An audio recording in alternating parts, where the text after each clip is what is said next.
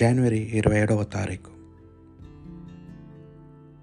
సామాన్య కాలంలో మూడవ శుక్రవారము మొదటి పట్టణము ఎబ్రిలకు రాసిన లేఖ. పదవ అధ్యాయము ముప్పై రెండు నుండి ముప్పై తొమ్మిది వచనముల వరకు. సహోదరులారా గతించిన రోజులలో మీరు ఎట్లింటిరో జ్ఞాపకము చేసుకున్నాడు ఆ దినములలో మీరు వెలుగు పొందిన తరువాత మీరు పెక్కుబాధలకు గురి అయినారు. ఆ పోరాటము చే భంగపడలేదు.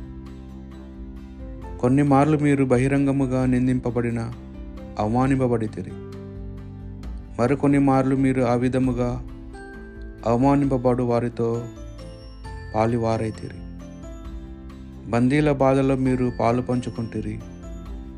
మీ ఆశలన్నీ స్వాధీనము పరుచుకొనబడటం వాని కంటే మరింత మేలైనదని శాశ్వతముగా నిలిచి ఉండేది అగునది మీకు మిగిలి ఉన్నదని తెలియటచే.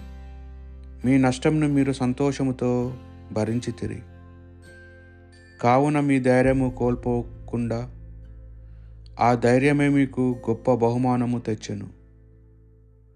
దేవుని సంకల్పము నెరవేర్చి ఆయన వాగ్దాన ఫలంను పొందుటకు మీరు ఓర్పు వహింపవలను.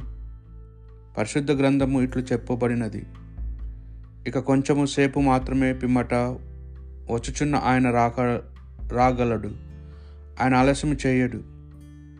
నీతిమంతుడైన నా సేవకుడు విశ్వాసములను జీవించు విశ్వాసమున జీవించును కానీ వారు విముఖులమై నశించు వారు కాము.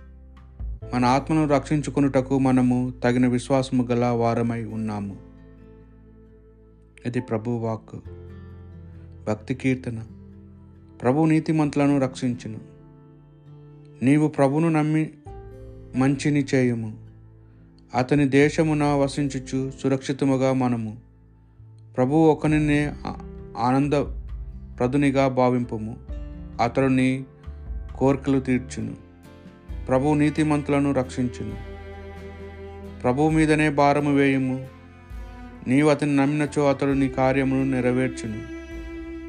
అతడు నీ మంచితనమును వెలుగు వలె ప్రకాశింపచేయును. నీ ధర్మవర్తనము మధ్యాహ్నపు సూర్యుని వలె బాసిల్లా చేయును ప్రభు నీతిమంతులను రక్షించును. ప్రభు నరుని నడిపించును. అతడు వలన ప్రీతి చెందును వారు అభ్యుదయంను బడియును ఆ నరుడు పడిపోయిన మరలా లేచును ప్రభు అతనిని చేపట్టుకొని పైకి లేపును. ప్రభు నీతిమంతులను రక్షించును. ప్రభు నీతిమంతులను రక్షించును ఆపత్కాలంలో వారిని ఆదరించును. నీతిమంతుల ప్రభువును ఆశ్రయింతురు కనుక అతడు వారికి సాయం చేసి వారిని కాపాడును. దృష్టిల బారు నుండి వారిని సంరక్షించును. ప్రభు నీతిమంతులను రక్షించును.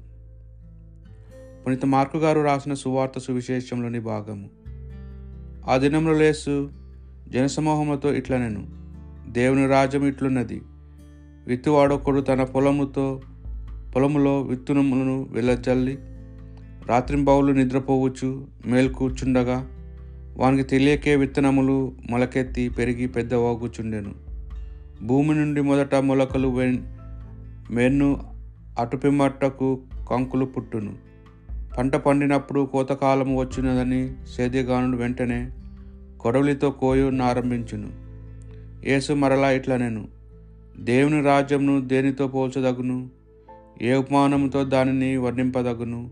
అది ఒక ఆవగింజ పోలి ఉన్నది అది భూమిలో నాటబడినప్పుడు అన్ని విత్తనముల కంటే చిన్నదైనను పెరిగి పెద్దదైనప్పుడు మొక్కలన్నిటికంటే అతిపెద్ద కొమ్మలతో రెమ్మలతో ఒప్పుచుండును.